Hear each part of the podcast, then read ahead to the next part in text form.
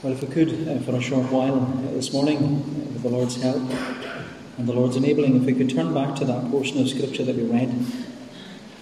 In the Gospel according to Luke, uh, Luke chapter 23. Luke chapter 23, and if we read again in verse 33. Luke 23 at verse 33. And when they came to the place that is called the skull or Calvary, when they came to Calvary, there they crucified him, and the criminals one on his right and one on his left. And Jesus said, Father, forgive them, for they know not what they do. And they cast lots to divide his garments. But particularly those words in verse 34, where Jesus says, Father, forgive them, for they know not what they do. Father, forgive them, for they know not what they do.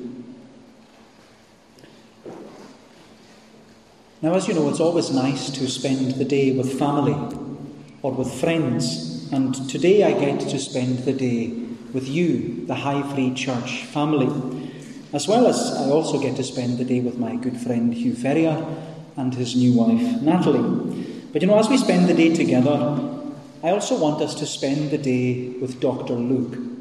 Now, Dr. Luke was a physician, he was a general practitioner, he was a GP. I don't suppose many of us like it when we have to go to the doctor. But you know, in coming to this doctor, Dr. Luke, he presents to us in his gospel the great physician, Jesus Christ. And you know, I love the way in which all of the gospel writers, how they all present to us Jesus from different angles. Uh, Matthew presents Jesus as the son of David, this messianic king of God's kingdom. Mark presents Jesus to us as the suffering servant who came not to be served, but to serve and give his life as a ransom for many. And for John, John presents Jesus as the eternal Son of God who became flesh and dwelt among us in order to reveal his glory. And as you'd expect, Dr. Luke, he presents to us the humanity of Jesus. The humanity of Jesus as the perfect Son of man who came to seek and to save the lost. In fact, we're told in the opening verses of Luke's Gospel, we're told there that Dr. Luke wrote his Gospel to someone named Theophilus. And he wrote to this person people called Theophilus in order to give them assurance of salvation. But the name Theophilus means loved of God. Theophilus means loved of God, which has caused many to question whether Dr. Luke was writing to a person called Theophilus or to a people called Theophilus. In my opinion, Dr. Luke was writing to a people he was writing to a people called Theophilus. He was writing to the people of God because they are Theophilus. They are loved of God. And my friend, Dr. Luke is writing to you this morning. He's writing to you to remind you and reassure you that you are loved. You are loved of God. But you know, the question which surrounds Luke's gospel is where is the love of God demonstrated and displayed to the people of God? Where is the love of God demonstrated and displayed to the people of God? And of course, the answer, as Dr. Luke gives us, the answer is Calvary. That's why Dr. Luke here, he exhorts us and he encourages all of us to come to the place which is called Calvary. We're to come to the place which is called Calvary because it's at Calvary that the people of God, it's at Calvary that Theophilus, those who are loved of God, it's at Calvary that we hear Jesus praying for Theophilus Father, forgive them, for they know not what they do. Father, forgive them, for they know not what they do. And today we're going to spend the day with Dr. Luke. We'll look at Dr. Luke this evening from the same chapter, the same passage. But this morning I want us to think first of all about what Dr. Luke records at Calvary. He records the first thing that Jesus said from the cross at Calvary. And I'd like us to consider what Jesus said under two very simple headings the relationship and the request. The relationship and the request. So, first of all, the relationship where Jesus says, Father, Father, forgive them, for they know not what they do. Father. You know, sadly, as you know, some people they don't have a good relationship with their father or their mother. Equally so, parents sometimes don't have a good relationship with their children. And there are a number of reasons why that may be the case. But you know, when it comes to the relationship between God the Father and God the Son, it's not only a sinless relationship, it's an eternal relationship. It's a relationship which had no beginning and will have no end. It's a relationship which is based upon and bound up in love. It's a relationship which is characteristic of who God is, that God is infinite, He's eternal, and He's unchangeable.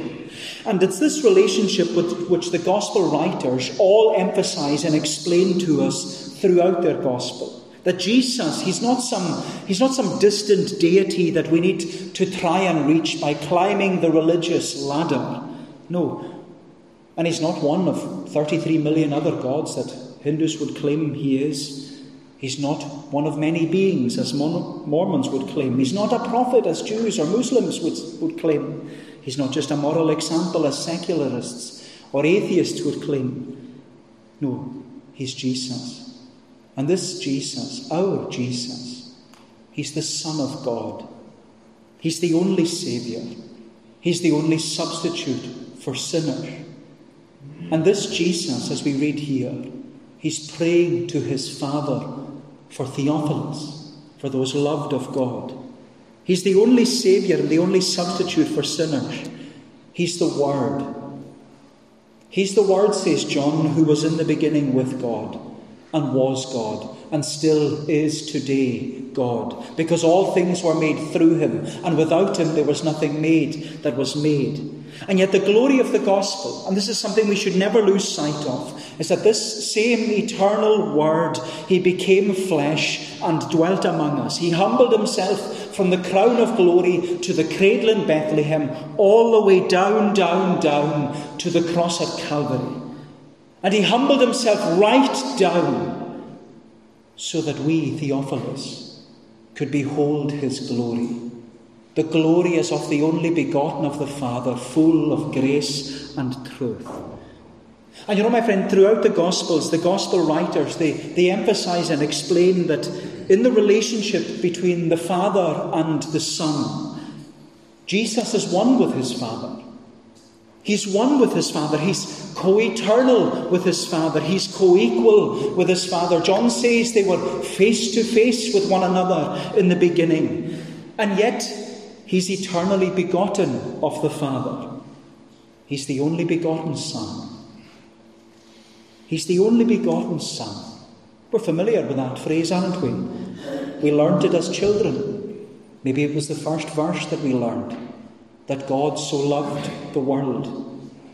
God the Father had this agape love for the world, not eros love, which is romantic love, not storge love, which is family love, not philia love, which is friendship love. No, he had agape love, that selfless love, that sacrificial love, that substitutionary love, where God the Father so loved the world that he gave his only begotten Son, his monogenes, you know, I love that word, his monogenes, his only begotten, his one and only his unique Son, his special Son, his incomparable and irreplaceable Son, his only begotten Son. He gave him for Theophilus, for those loved of God. But you know what's astonishing and amazing about the relationship between God the Father and God the Son? Is that in Isaiah 53, we mentioned it earlier, 700 years before Jesus was crucified, Isaiah writes, It pleased the Father to crush his Son. You know, think about it. It pleased the Father to crush his Son. It pleased the Father to wound his Son for our transgression. It pleased the Father to bruise his Son for our iniquities. It pleased the Father for his Son to receive all our chastisement in order to give Theophilus peace. It pleased the Father that his Son would bear our griefs and carry all our sorrows in life. It pleased the Father to make his Son to be sin for us, even though he knew no sin, also that Theophilus could be made the righteousness of God in him.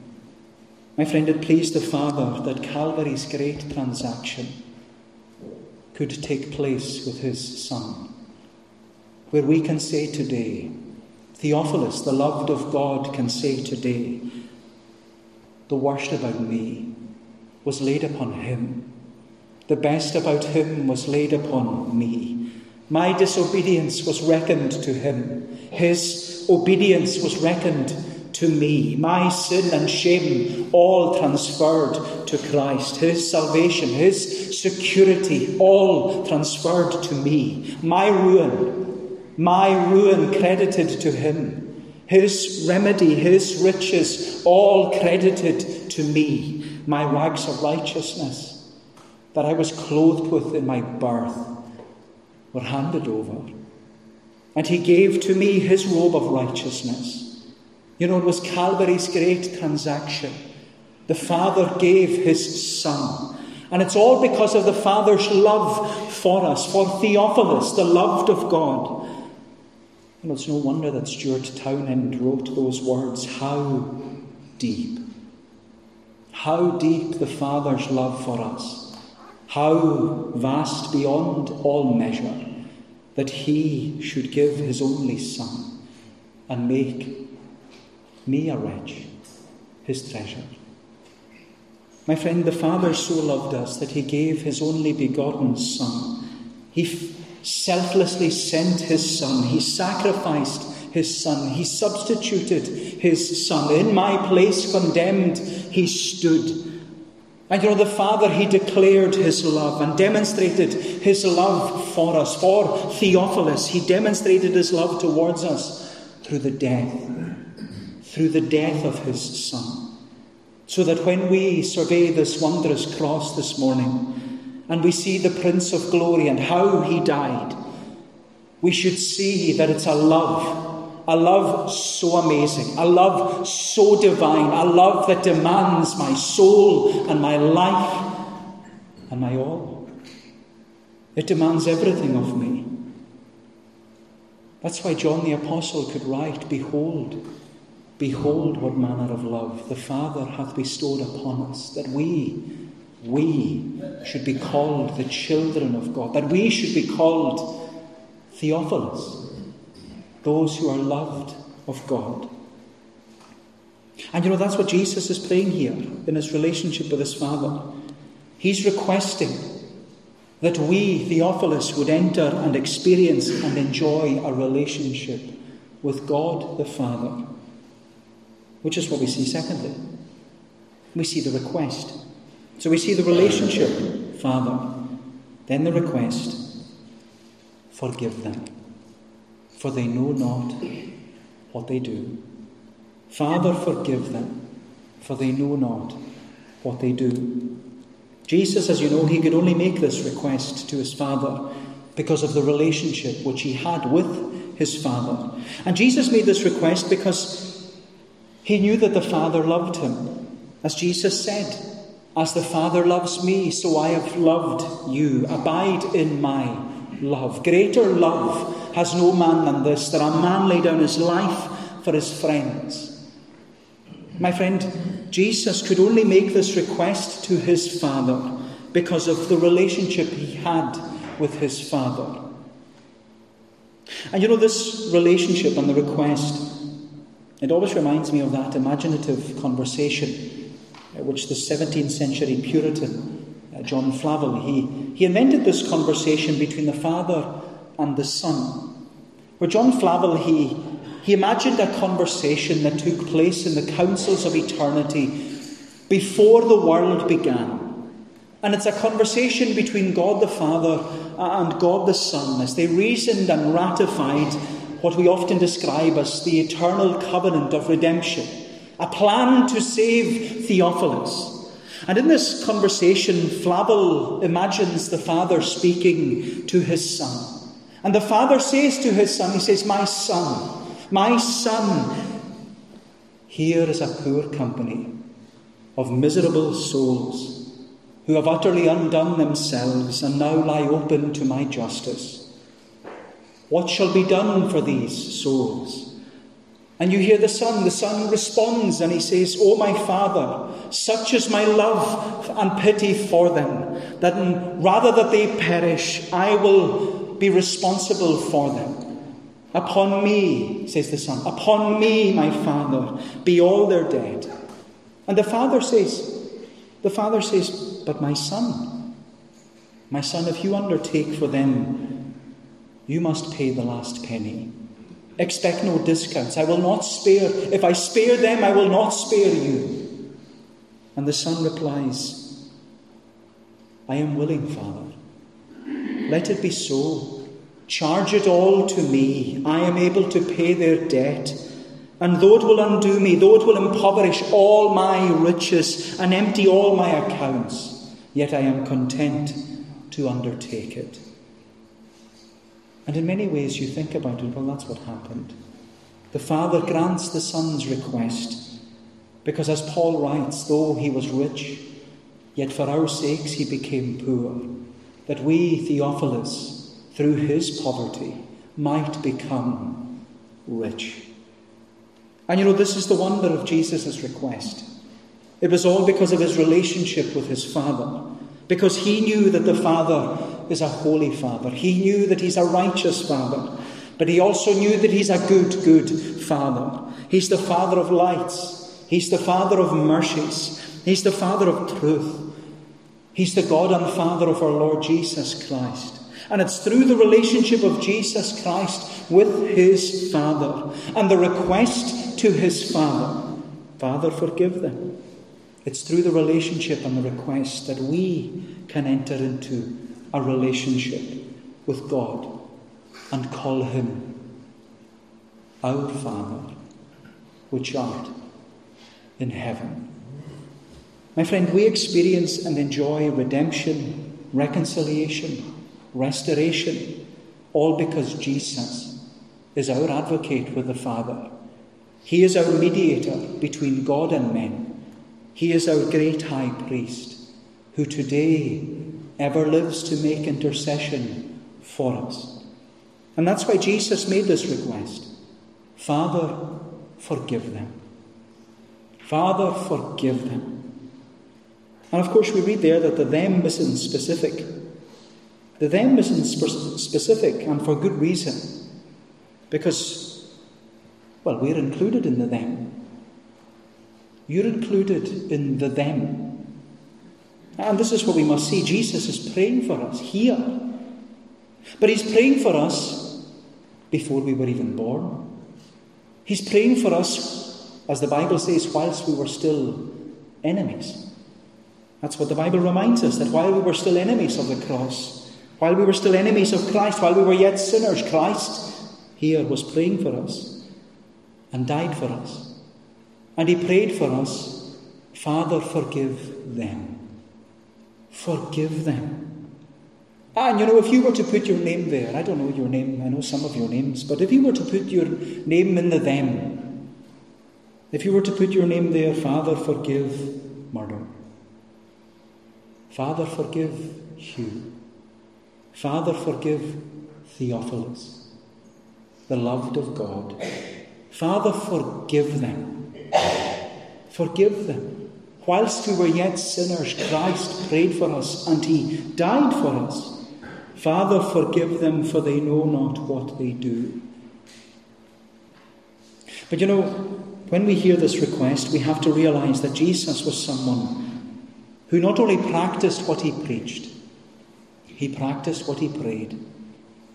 Because, as you know, Jesus preached in the Sermon on the Mount he preached those well known words love your enemies, bless them that curse you, do good to them that hate you, and pray for those who despitefully use you and persecute you. And that's what we see him doing here. Jesus, he's practicing what he preached, and he's practicing what he prayed when he prays for his enemies. He prayed for those who mocked him and scourged him and spat on him and beat him and flogged him and crucified him. He's praying for those whose sin put him on the cross. Your sin and my sin. It was my sin, says the hymn writer, that held him there until it was accomplished. My friend, Jesus practiced what he preached and prayed Father, forgive them, for they know not what they do. And the application of that is that we need to practice what we preach and practice what we pray.